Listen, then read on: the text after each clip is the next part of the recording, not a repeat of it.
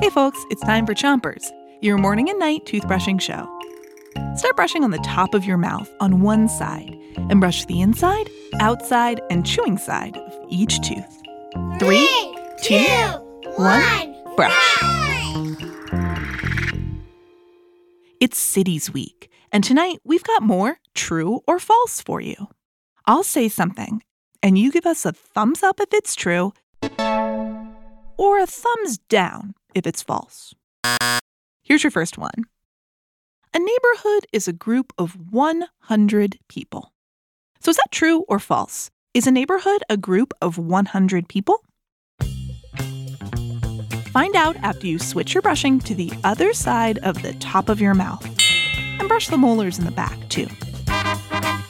The answer is false. A neighborhood is an area where a group of people live and work. People living in the same neighborhood can call each other neighbors. They share the same schools, libraries, and grocery stores. But neighborhoods come in a lot of different sizes. Some neighborhoods have 100 neighbors, and some have a thousand neighbors. Switch your brushing to the bottom of your mouth, and don't brush too hard. Here's your next true or false.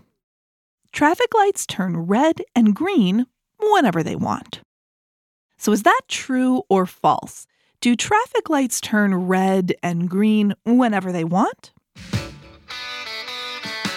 The answer is false. Switch your brushing to the other side of the bottom of your mouth and brush your front teeth too.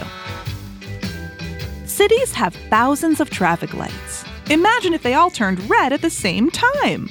There'd be a ton of traffic. Traffic lights turn red, yellow, and green at very particular times. Sometimes it depends on how much traffic there is. And sometimes it depends on the time of day. Most traffic light systems are controlled by a computer.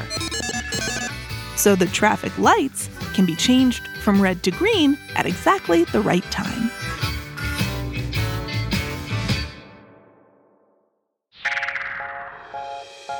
That's it for Chompers tonight, but come back tomorrow for more cities.